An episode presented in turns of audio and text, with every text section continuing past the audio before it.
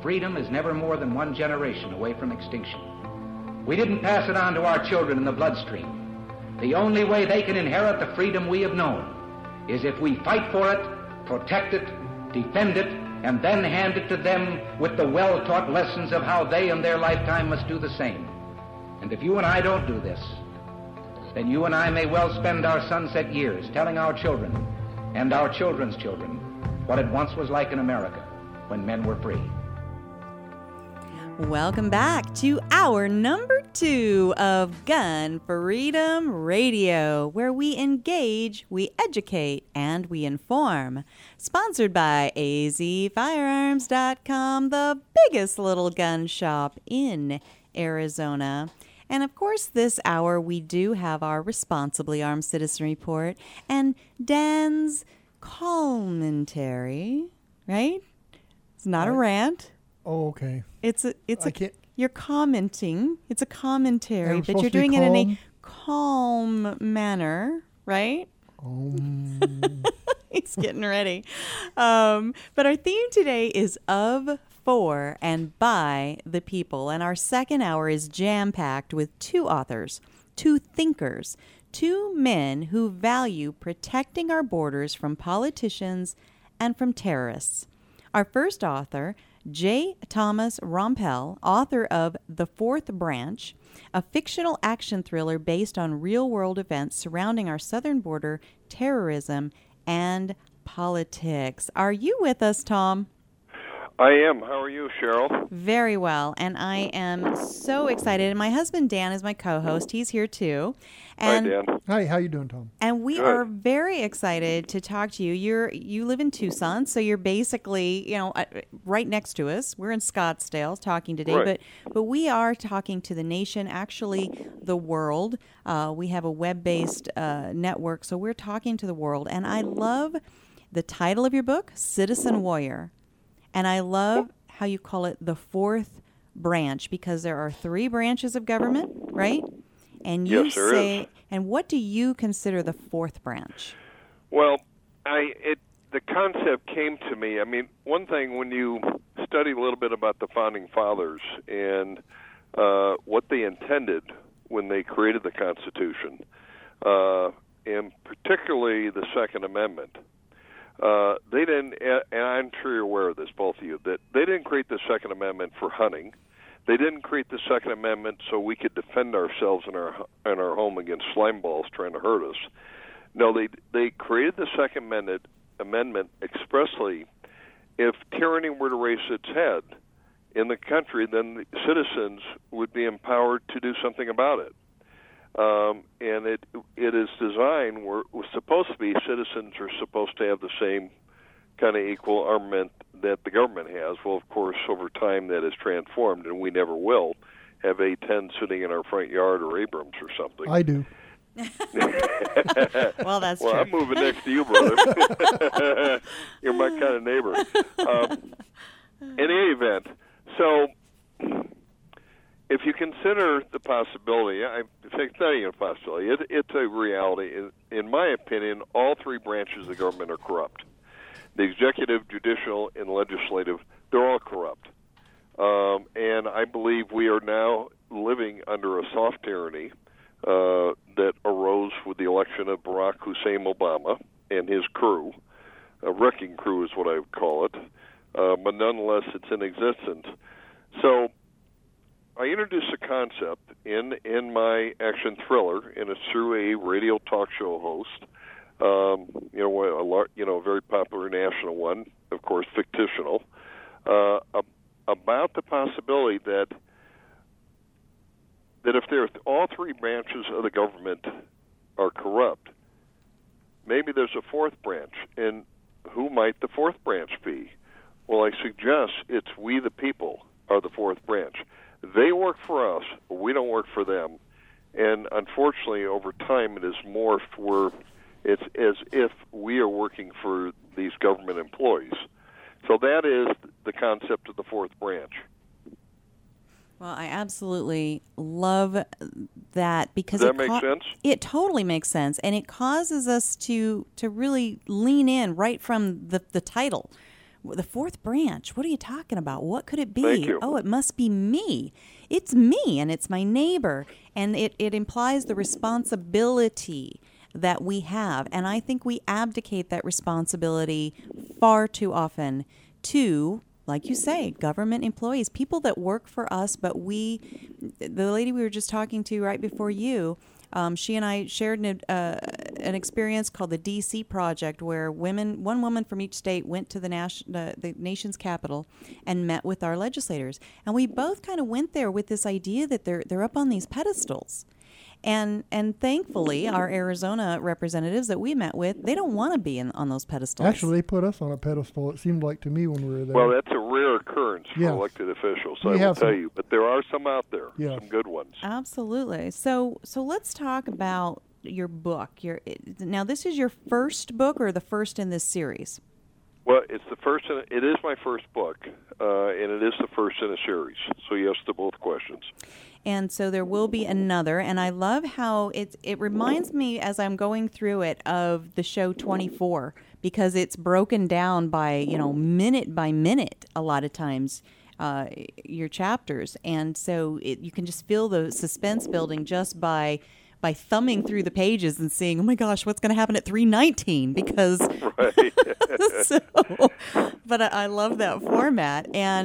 And you have personal experience that led you to write this action adventure thriller. Correct. Well, I was involved in a business that we dealt in tactical firearms and accessories, and I dealt a lot with military law enforcement, of all branches, special forces, almost on a daily basis. And in particular, I almost daily interacted with members of the Border Patrol, and specifically in the Tucson sector. So the old thing from Obama and the government, the border is more secure than ever, as I know you two are aware of, that is a complete lie. Mm. One more lie coming out of Washington. Mm-hmm. Over the years, as I listened, I was frankly stunned at the reports of these agents of what could happen to them if they actually do their job. And I'll give you an example. Mm-hmm. This is probably 2+ years ago, fairly recently. So with that passage of the bill in Arizona, where if law enforcement pulls someone over and they suspect that they may not be from this country legally, they are to contact the ICE, U.S. Immigration. Mm-hmm. So down here in Tucson, a TPD officer pulled over a vehicle, and as he suspected, there were some illegals in it. And, I like your show, by the way. I know it's absolutely fine to say illegals on your show. You're not politically correct. That's right. Instead of undocumented aliens. So they're illegals. We just want to call things what they are. That's all. I'm a simple person. Exactly. I want simple things. Talk to me simply. Yeah. So, in any event, they call for U.S. Customs to come, or not Customs, but Border Patrol to come over. Well, apparently what has happened, there's flash mobs have been organized. And by the time the Border Patrol agents get there, and this one individual I was talking with, he is the lead guy on it, there was like 20 or 30 people there protesting, what was happening to these illegals. They actually crawled underneath the Border Patrol vehicles that were on scene. This agent told me they were instructed that if they touch those protesters and pull them out from underneath their vehicles, they would be arrested for assault. What? Yeah, that's exactly right. I mean, I'm telling you, it is. The world is upside down. That's what I'm hearing you say. Completely upside down. So, in any event, I was able to, over the years, one of the other things I do, I've owned companies almost all my adult life. I also have a management consulting practice where I coach business owners. I've done that since the mid-'80s, and I'm an expert in something called coaching paradigm shift. So paradigms is really where you where you see what is causing or what's shaping people's actions. You know, what's behind it? Why are people doing what they're doing? Mm. And I started seeing a particular pattern. It was, I mean, who could not see it, right? Right. That we're in trouble. And I had over the years, I had started a couple different books, and you know, I didn't follow through on them. But this was just burning.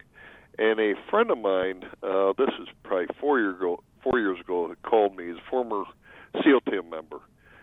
Had called me up and went, come over and go get a bite to eat. Great. So we go by and we go get a bite to eat, and I bounce this idea I have off of him, and he says a couple things, and it just crystallized. Mm-hmm. And so about 2 years ago, I began it, and I just started getting it out of my head onto the paper, so to speak. Took about a year and a half. It went up on the Amazon at the very end of March. It made the Amazon bestseller list about a month ago. Wow. And it's actually currently, right now, it's being adapted for a screenplay. And keep your fingers crossed. It's going to go to the market over there in Hollywood in the first quarter. And this may show up on the silver screen. Wow. Well, that's fantastic. And attached to your guest page that I've made for you on gunfreedomradio.com is the trailer. You had a trailer made that looks like a Hollywood blockbuster trailer for your book. And I thought, how clever is that? I've never seen that before. That was awesome. I was bummed out, though, because I don't have time to read. And so I'm going, how am I going to find out what's going on here? We had 4 people looking around my shoulders at the computer screen. They're like, oh, I want to go see that. I'm like, well, you can read it. Well, there's been the particular producer is pretty well known in Hollywood that's doing it, that is managing the whole project. And he actually has a very big-name A-list actor who I can't mention who they want to cast it for. Awesome. But there's no guarantee. You know, Hollywood is all about, it's a business. Yeah. You know, and I understand that. I'm a business owner like you two, mm-hmm. and you know, we shall see. But that's my intention. And in the meantime, I'm already on to the sequel. The sequel is Citizen Warrior: The List. And I got to tell you what happened over those years that I was involved in the business and dealing with all these agents. Made some great friendships. People talk off the record. You know, at least they come to me and they would talk and they would share things. And that's really a lot of the things that formulated my ideas for the story in itself. And it really is inspired by true events. And I just added fictionalized characters. Honestly, some of the characters, you know, many of them are real-life characters, people that I know. Names have been changed, but... That's the flavor of the book, and it is a very fast pace, as you're saying, Cheryl. You get a little bit of sense of it. It's fast paced. There's a lot of tension. I've had a number of people tell me that you know they can't put the thing down. Well, that's great. As an author, that's my job, is to write something that's entertaining. You know, where people are compelled to read it. That's an author's job, is in terms of novels, as far as I'm concerned. And I can tell you on my reviews on Amazon, I have 5-star reviews and I have a couple of 1-star reviews. One thing I've learned now, after it's been up like 4 months, 5, whatever it's been, you either hate this book or you love it. Well, now, I'd say you're doing something right then, right? Well, right. I'm telling you, the 2 1-star reviews, it's not about the book. It's a flat attack on me and my views. Hey, Thomas, we're running out of time, and I want people to know how to follow you. Well, 2 ways. You can go to Amazon, obviously, and when you get there, type in Citizen Warrior, The Fourth Branch, or if you just type in Citizen Warrior, mine will come right at the top of the selections you can have. Or they can go to J. Thomas Rompel.com or citizenwarrior.com. Well, very cool. Thank you so much for coming on, and we're going to have you back on again and find out how the sequel's going, how Hollywood's going. Yeah, and Tom, if you need any guns for your movie, let me know. I got a couple. Yeah, more than a couple. Well, you know what? I'm not, you know, I'm just sitting in the, I won't be organizing that part, but, you know, that's good to know. I don't know if you rent them out or not, but I know Hollywood, absolutely. You know, absolutely. There's people in that business that does it. So, Tom, and, go ahead. I was just going to say, well, I want to thank you both very much for having me on. Oh, absolutely. Any questions you have about the book or anything, or? You know, I'm just still wrapped up in it. So when I'm all done, I'll be ringing you up. I'll see what comes to mind. So Tom, ring me up. Absolutely. And, Tom Rompel, Citizen Warrior, The Fourth Branch. Thank you, Tom. Thank you very much, both of you. You both have a great day. You too. All right. Well, stick around, because right after this, we have Dr. Sebastian Gorka, author of Defeating Jihad, The Winnable War.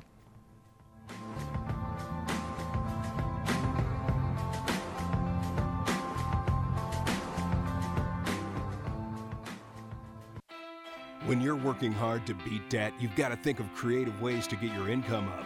Here's an idea. Sell some stuff at auction. Start with locally owned and operated PotOfGoldEstate.com. The owners, Dan and Cheryl Todd, have over 60 years of combined experience in selling antiques, collectibles, guns, coins, and jewelry. And over their many years in business, they've earned the trust of thousands of people just like you. Whether you're saving for a rainy day emergency fund or paying down debt, let PotOfGoldEstate.com help you get the extra cash you need.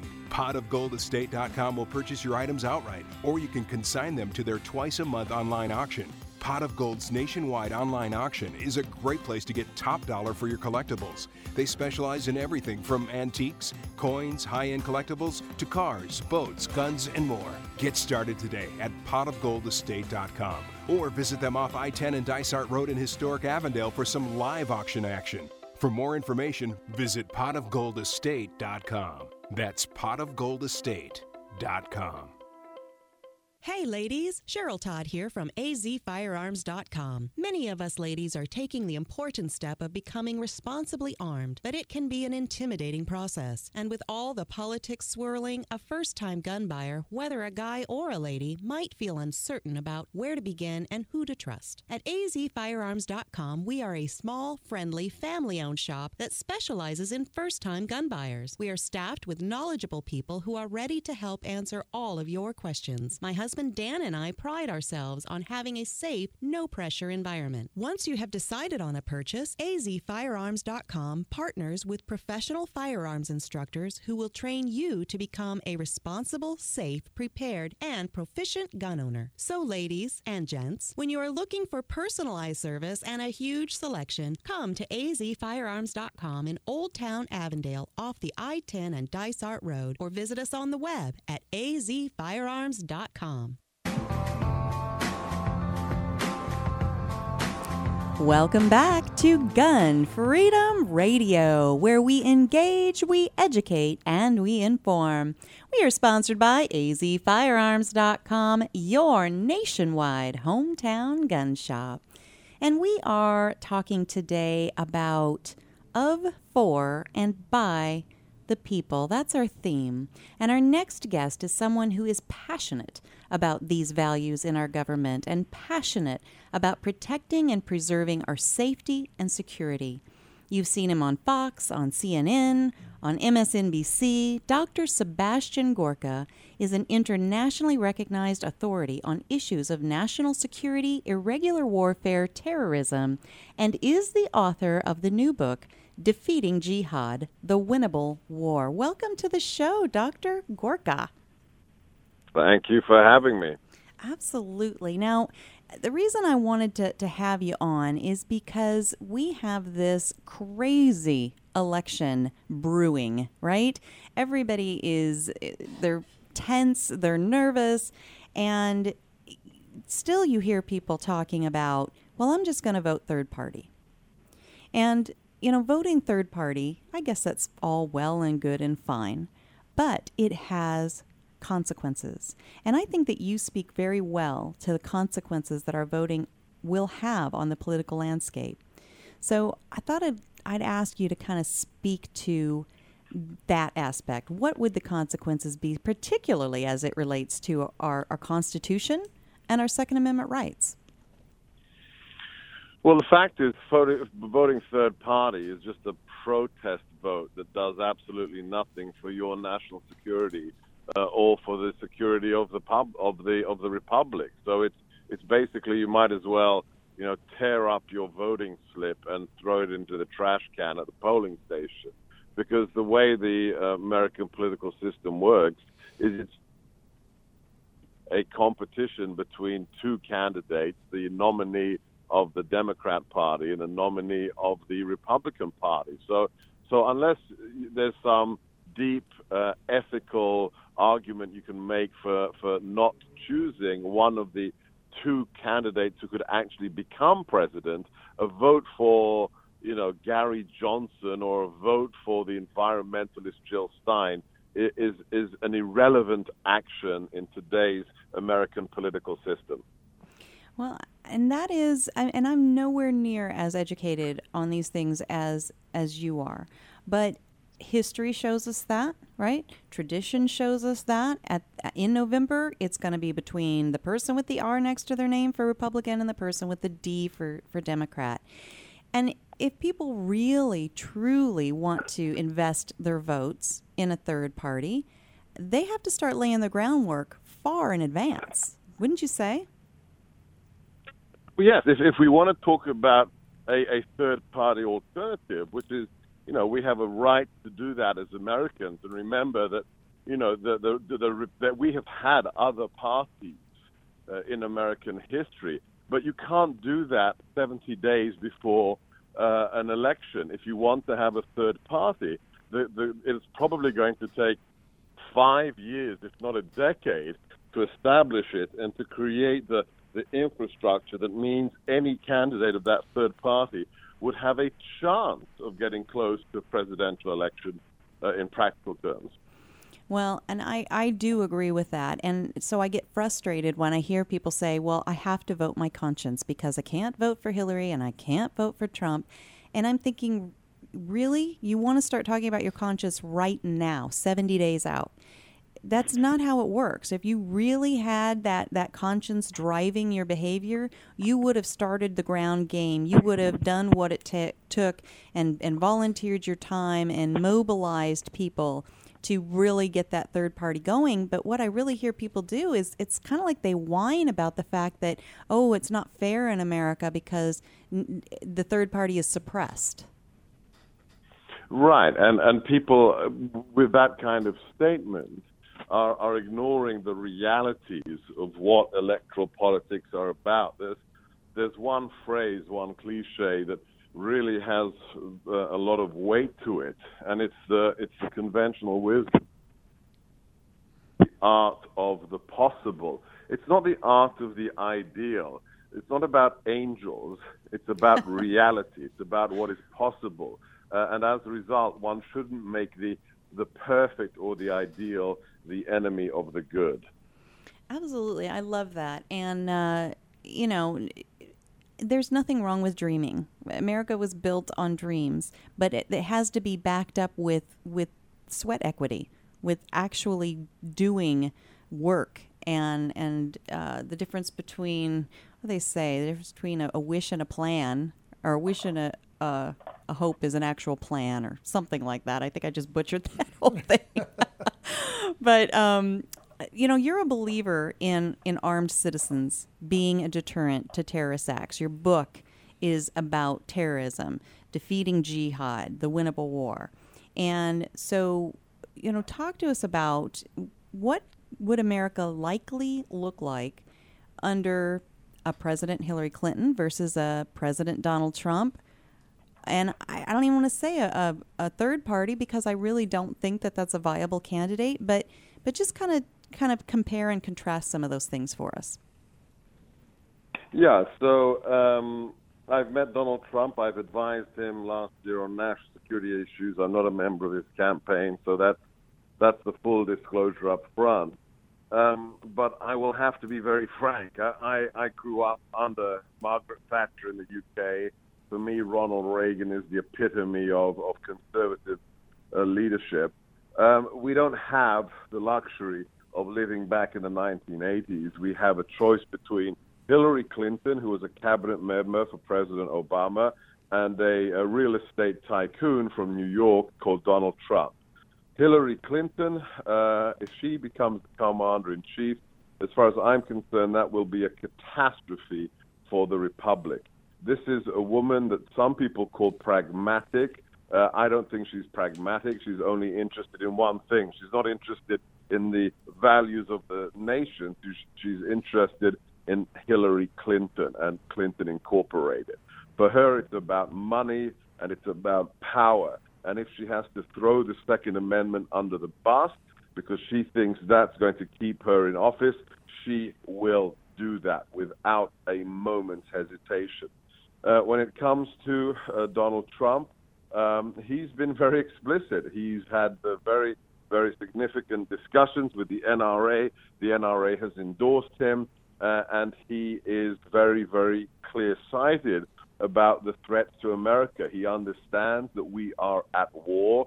He is prepared to call the enemy what they are, which is Islamic terrorists, and he wants to defeat them. And he understands that the threat isn't just 8,000 miles away in the Middle East. It's on our doorsteps. It's at a Christmas party in San Bernardino. It's at a nightclub in Orlando. It is here on the shores of the United States. Mm. So true. Doctor, could I ask you, what would you advise the new president to help keep us safe? I mean, what will your views of that be? Well, that's why I wrote my book, Defeating Jihad, and my book is a primer on what the enemy believes, the strategy of groups like ISIS and al-Qaeda, and then it concludes with a plan commander-in-chief to defeat these groups. And it's very simply the following three recommendations. Number one, we have to get politics, and specifically political correctness, out of the threat assessment. And the idea that you're not allowed to call the enemy a jihadi when they call themselves a jihadi, the idea that you're censored from talking about religion when the enemy says they're a holy warrior, that has to end. So no more politics in the intelligence cycle. Talk about the enemy truthfully for what they are, evil religious totalitarians. Second thing is for the long-term success, we have to empower our Sunni allies. There are Muslims in the region who are being decimated like the Christians, like the Yazidis. We have to help them crush ISIS. It shouldn't be the 82nd Airborne or the Marines that have to redeploy. They should be advisors, but the front line of troops should be local Arabs that are being targeted. And then lastly, a lesson from the Cold War, the long-term victory will be won when we delegitimize the ideology of the enemy, just like President Reagan destroyed the ideology of communism. We have to do the same thing for jihadism. That's a large propaganda or counter-propaganda campaign. And in the meantime, Americans need to educate themselves. They need to arm themselves, and where it is legal to do so, get licensed to carry a concealed weapon, because you have responsibility to protect yourself and your loved ones from the threat that is already here in America. Right, and probably the reason we are a little bit better than other countries is because the people that are making threats have no idea who's carrying, who's not carrying, and they want to cause a lot of damage, and they won't do it if they're afraid they're going to get caught quickly. Is that correct? Yeah, a recent study, I was sent a recent study on mass casualty shootings in America in the last 20 years. And the individual looked at the largest mass casualty shootings and where they were located, and he found something stunning. 9 out of 10 of every mass casualty shooting in the United States occurred on a location where concealed carry was prohibited. That's all you need to know. Right. That's all you need to know. The bad guys, the psychos, the terrorists, for them, you are fish in a barrel if you are in a gun-free zone. And that is the reality of the threat environment. We're going to be going on break soon, but what I'd like to know after the break is how do the people that are against concealed carry fight that argument? Yeah, I think that's right. I think that's a great question. So we're going to run to commercial, and you'll stick around with us, Dr. Gorka? Yes, absolutely. Thank you. Awesome. All right. We are speaking with Dr. Sebastian Gorka, the author of Defeating Jihad, The Winnable War. And we have more with Dr. Gorka right after this.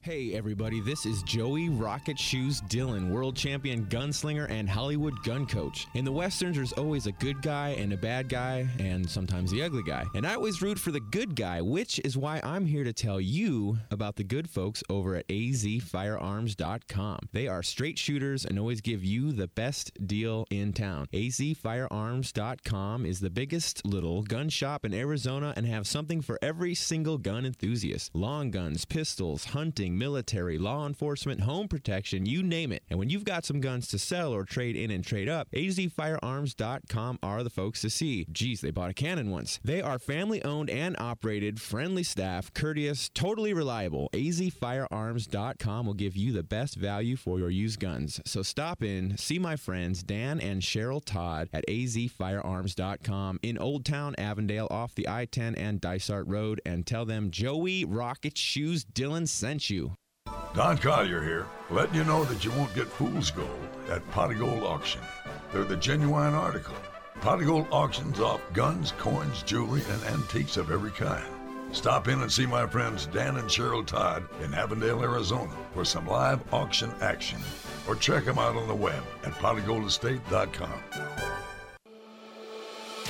The Second Amendment Foundation is the organization that protects our right to keep and bear arms. They defend our rights in courts from coast to coast. Now they need our help. Go to SAF.org and join the Second Amendment Foundation today. Dedicated to promoting a better understanding of our constitutional heritage to privately own and possess firearms. Support those who support our Second Amendment rights today. That's SAF.org. Welcome back to Gun Freedom Radio, where we engage, we educate, and we inform. We are sponsored by azfirearms.com, the biggest little gun shop in Arizona. And we are talking today with Dr. Sebastian Gorka. Our theme is Of, For, and By the People. Dr. Gorka is an author of the book Defeating Jihad, The Winnable War.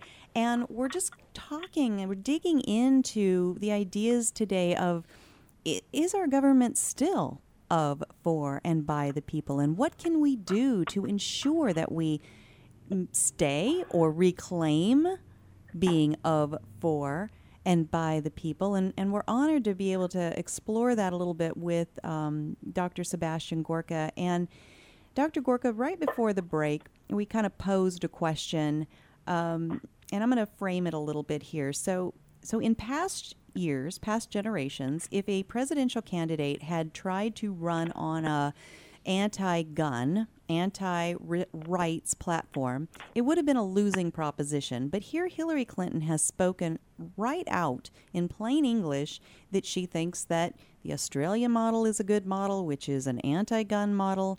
And we have terrorism in our streets in America. Of course, the media and the politicians want to paint it as something besides terrorism. They want to make it, workplace violence and disgruntled workers and that sort of thing. But how, at this time, do the anti-gun rights people feel that this is the moment to disarm America? Well, it's very simple. They have a willful misdiagnosis of the threat. Remember, after each of these attacks, they never talk about who the attacker really was and why they perpetrated the attack. After Orlando, it wasn't a terrorist jihadi. It was a man who had putative crypto-homosexual tendencies right. And was taking his frustration out against his Latin lover. This was the bogus story that was spun for about 2 weeks until the FBI said, there's no evidence. There's talk about the shooters being bullied at school. It's not about people who are evil and want to kill us. It's either people who have suffered and respond to their suffering by killing others, And then the other part of their menu, the other talking point is, well, it's the access to the gun. It's the gun itself that's the problem, which is the oldest argument in the book. The inanimate object is the problem. When what we see in reality, if we see in France, in Nice, a man steals a truck and kills 80 people with a stolen truck, it's not the weapon or the mode of killing that matters. It is, of course, the intent of the individual that is the most important thing. And the body count is the intent, right? They're not there to rob. No, the intent is to murder. Yes, to murder and to maim. Yeah, they don't have a mission to. They're not Robin Hood. They're not stealing from the rich, giving to the poor. They just want a body count. And whatever will give them the largest body count is what their goal is.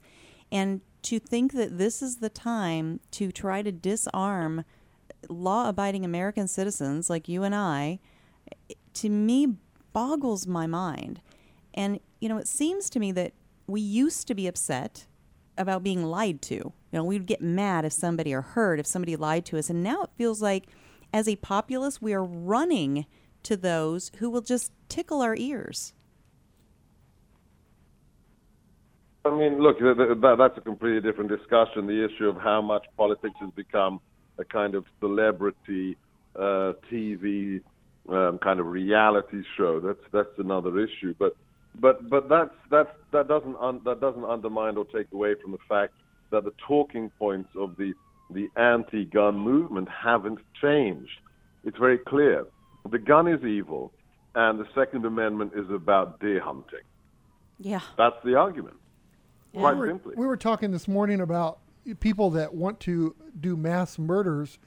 They want to get a bunch of people. They don't want to just get one or two. They're not afraid to die. They can take that. But that's why they go to these gun-free zones, because they have a more of a chance to kill more people and do their deal, right? Absolutely.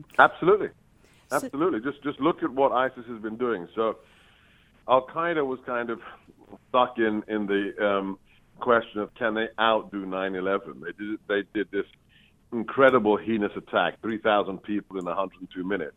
And as a result, they were kind of painted into a corner. They had to go bigger, even more spectacular.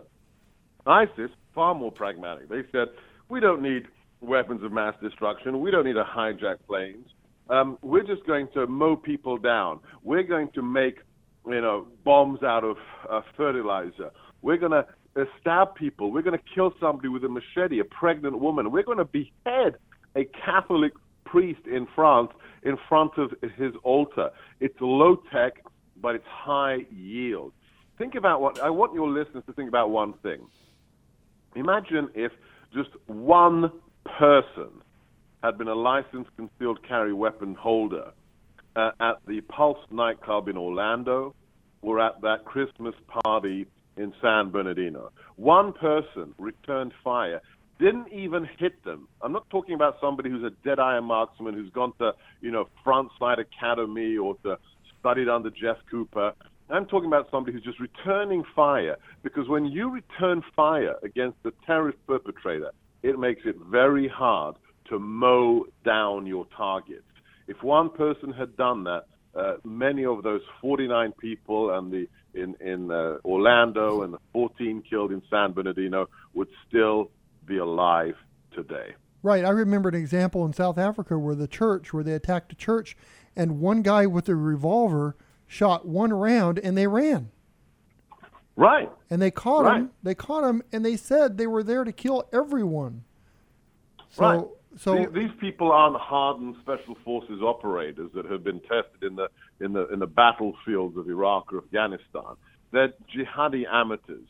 Maybe they've gone to the range. Omar Mateen went to the range before the Orlando hit, but they're not used to having rounds fired at them. Right. And as a result, it's one of the greatest defenses we have is the Second Amendment.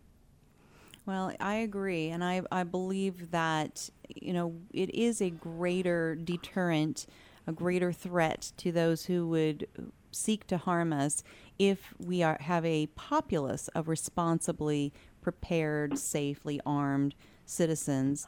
And, you know, I saw you on Hannity, and you were talking with a general whose name escapes me. Flynn. General Flynn. And he just wrote a book as well.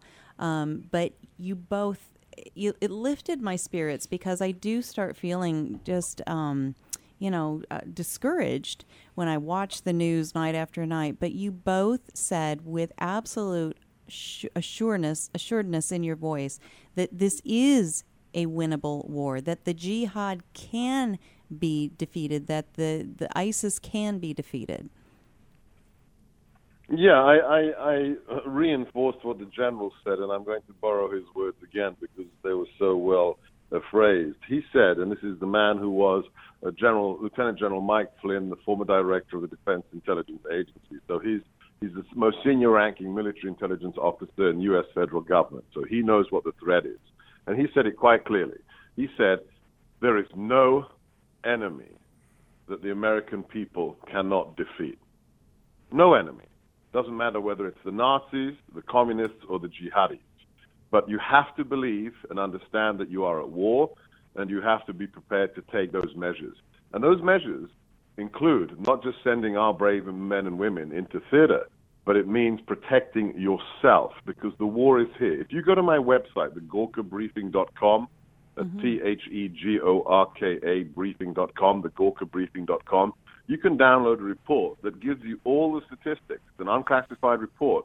Since ISIS declared the caliphate in Mosul 2 years ago, we have killed or arrested 110 ISIS supporters in America.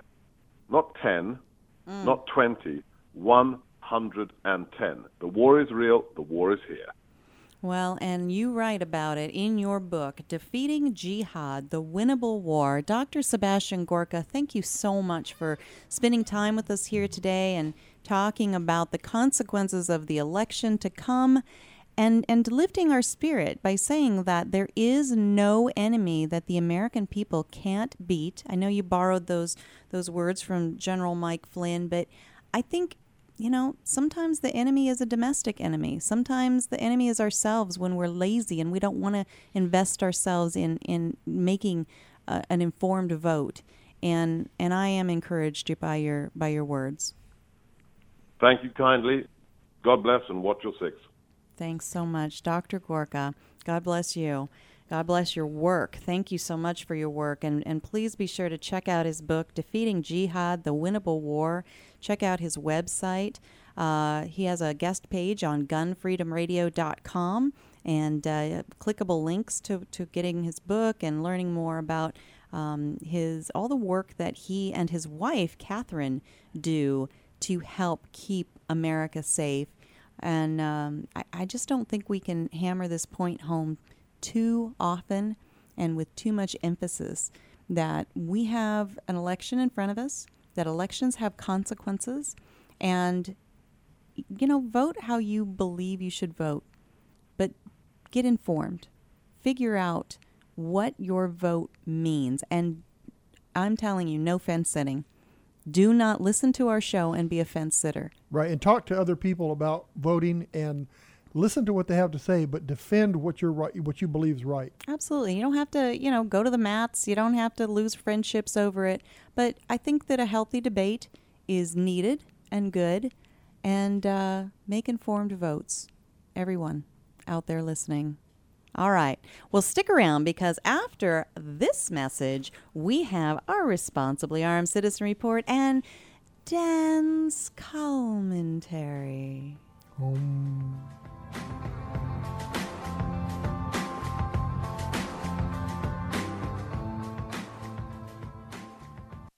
Hi, folks, I'm Don Carter. If you're looking for the biggest little gun shop in the West, look to azfirearms.com. They have 1,100 guns in stock and a knowledgeable staff to help you find just the right firearm for you. azfirearms.com is my nationwide hometown gun shop, and you should make it yours, too. And we're back with Cheryl Todd talking about the huge gun buying event at azfirearms.com. Oh, AZ. I get it, as in Arizona. Yes, but... Oh, or AZ, as in everything from A to Z. Well, yes, that too. But what I'm telling everybody about is that azfirearms.com is having a huge gun buying event to buy your old firearms all across Arizona and everything from A to Z. That's great news. See, my grandpa left me an old shotgun and it's just sitting on a closet shelf at home, so I can bring that into azfirearms.com and sell my gun. Absolutely. azfirearms.com buys, sells, trades, and even consigns your old firearms. Any vintage, any style, military, long guns, handguns, hunting, or home protection. Single items or entire collections. We offer the highest value for your used firearms in a safe and friendly environment, staffed by knowledgeable people. azfirearms.com is in Old Town Avondale off I-10 and Dysart Road. Come on down to the huge gun buying event every day through the end of the month at the biggest little gun shop in Arizona. And for all your firearm and ammo needs, visit azfirearms.com. Come listen to the Self Defense Gun Stories podcast. Hear about armed civilians protecting people they love. Were they lucky or were they prepared? Come listen and learn at selfdefensegunstories.com. Welcome back to Gun Freedom Radio, where we engage, we educate, and we inform. We are sponsored by azfirearms.com, your nationwide hometown gun shop. Cheryl, how did you get a lineup like you got today? What a fantastic group of people. I know. It's incredible. The people that they just say yes. I call them up. God helps us out, and it's really wonderful to be able to pick these people's brains and bring them to the airways and engage in those dialogues. You know, just kind of like, you know, let's just dig into this. Of course, I always sort of have an outline. I have some questions prepared just so I don't blank out and forget what I'm doing here. But it's nice to be able to just, you know, take the time and dig in. So I'm getting older, and I thought I couldn't get any smarter. But every time I hear one of these episodes, I seem to smarten up a little bit. Well, that's our goal, right? Because we engage, we educate, and we inform. That's right. Well, it is now time for one of my most favorite things that we do on this show, and that is our Responsibly Armed Citizen Report. Fights a never-ending battle for truth, justice, and the American way. Well, Dan, I've noticed after reporting for a solid year, because we are in our second year now, a solid year's worth of stories about responsibly armed citizens, that danger is selfish. Danger shows up where he wants, when he wants, takes what he wants, and leaves it up to the rest of us to figure out how to deal with his aftermath. Danger sometimes decides to steal what isn't his in the middle of the night, and he and his friends don't look too kindly on having their thievery interrupted, so as happened one night in Texas, and you can imagine yourself in this scenario. It's 1:30 in the morning, right? You've worked a long day. You probably just dozed off an hour or two before, and you hear noises coming from somewhere. Is it the backyard? Is it maybe on the other side of your fence? Or maybe it's from the business across the alley from your home, and you know that nobody should be in your yard, and that business is closed at this late hour, so you step outside and you see what's going on out there, and at which point you meet danger and his friends, and there's no time to retreat. There's no time to call the police, and danger is closing in on you. Well, if you are a responsibly armed citizen, you have options. You have the option to defend your life against danger. And that is what one San Antonio homeowner did. Thank you. New this morning, a Southside homeowner says he feared for his life, told police that's why he shot a man who he caught stealing. Now, the last word we had is that he was in critical condition at a hospital with gunshot wounds to his upper body and leg. Police say he was actually one of three men who the homeowner says he caught stealing before 1:30 this morning in an alley just off the 3900 block of South Crescent. They say that the men took tools and a compressor from a storage yard. The homeowner told police that he heard a noise, then went outside armed with a rifle to investigate. He says that's when two of the suspects confronted him, causing him to fire that rifle. And those suspects then jumped back into their truck and drove away. The police say they turned up at downtown Baptist Hospital. The man who was shot had to be transferred to university, though, because of his condition. Police arrested the other two, and they say they did find that compressor on a street just south of downtown. Reporting live from the South Side, Katrina Weber, KSAT 12 News. You know, compressors are only $249 at Home Depot. Come on. I mean, you know what your medical bill is going to be, guys? Just think about it. And you can get them on credit. Yeah, come on. I don't know why it makes me laugh a little. It's not funny. The whole story of somebody getting shot and somebody being in danger to the point that he has to defend himself with a firearm and that, but that they have to report that they found the compressor laying in the street. It's like, how big is San Antonio? It must not be a very big city. Well, I'm glad that some people would say, you should have just called the police. Yeah. Or the popo or whatever. Yeah. You know, and the thing is, he did the right thing. Did you just say the popo? Yeah. He did. He definitely did. Well, it depends. I'm glad. Thanks, Ed. I'm glad you're here as a witness. I don't know San Antonio. I don't know what they. But anyway, it's the 5-0. This show just took a turn. I don't know what just happened. Anyway, he went out to see what the noise was, and obviously, I wouldn't go out there without protection. Yeah. Because you don't know if it's somebody breaking in, or you don't know if somebody's having trouble back there or what. Mm-hmm. So you went to go see if you could help. Mm-hmm. And yeah, I would take my firearm too. And so thank God we have laws to protect people's rights to save, protect themselves. So absolutely. But we know from other guests we've had on that depending on what the laws are there in his city, in his state, he may have even spent the night in jail while the police sort it out, right? They're going to confiscate his firearm. So, you really need to know.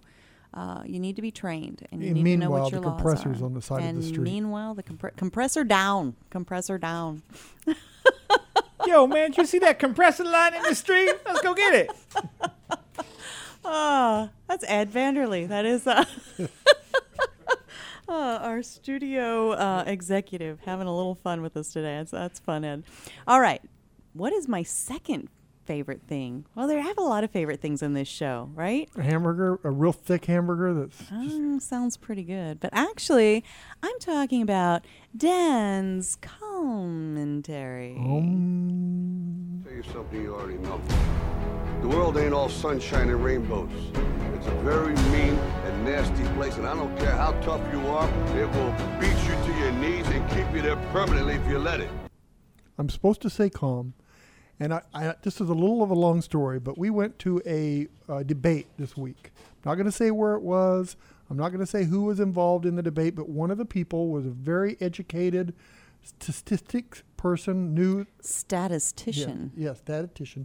He knew about concealed carry on campuses and the effects of it. And he had all these figures. And the dangers of gun-free zones. Right. And to debate that, there was a representative from Arizona, and I don't want to say names, but he was on the side that was against having concealed carry in the campuses. Mm-hmm. And I thought, hey, this is going to be great. It's going to be exciting because now I'm going to hear both sides of the story. Mm-hmm. I don't want to hear just one side. Yeah, I'm going to learn something new. So I thought this was great. And he started out by saying, yes, I went on Google yesterday, and there was only one case where a concealed permit holder stopped a crime. One case. And I'm looking at myself and I'm going, in this room there's 90 people. And I know at least one in this room that stopped a crime by having a concealed carry. Mm-hmm. So I guess my commentary is that I'm hungry for debate. Mm-hmm. Give me ammunition, both sides. Mm-hmm. Let me have a feel-good moment. Tell me the good and the bad. Give it all to me. Be educated. Mm-hmm. And think about this. This is a representative of Arizona that is going to make decisions on laws. Mm-hmm. He was uncomfortable with guns, yet he couldn't explain why.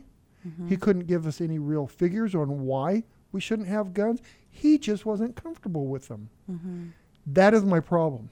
Right. His discomfort should not trump our constitutional rights. And right. Yet in his district, I would tend to believe that any opportunity he gets, he's going to fall back to his level of comfort, his comfortable position.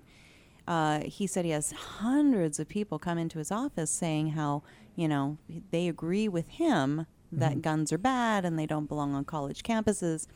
Never commented how many people come into his office or reach out to him who have the opposite opinion.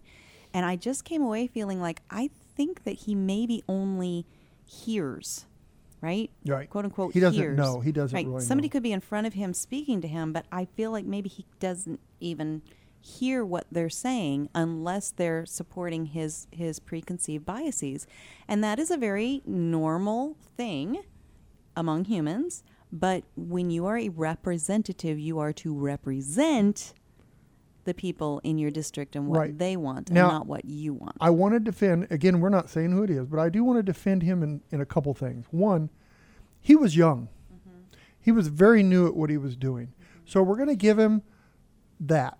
And we're also going to say he was very, I mean, he was up against an opponent. Mm-hmm. This guy knows what he was talking about. So the statistician. Right. So I like that word.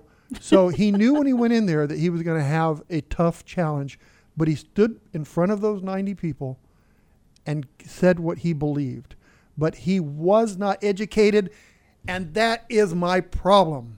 Thank you, James.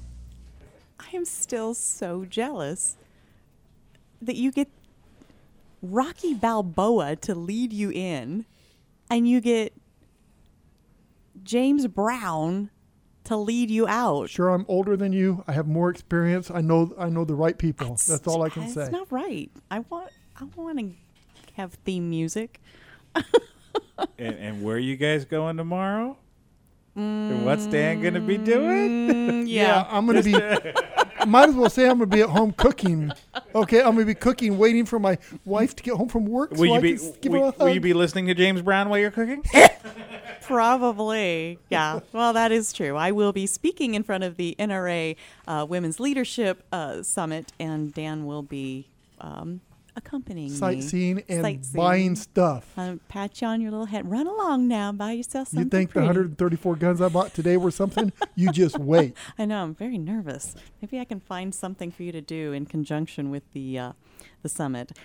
Well, I can't believe we're at the end of another show. They go so quickly. I mean, 2 hours, you blink, and it seems like they're done. But I want to thank all of our listeners. Thank you so much for taking the time, taking us with you, whether we're in the car with you, if you're on a hike and get your earbuds in, you're cleaning the house, you know, whatever it is you're doing. Thank you for taking us with you. And thank you for our amazing guests for taking the time out of their life to come on and share their wisdom with us.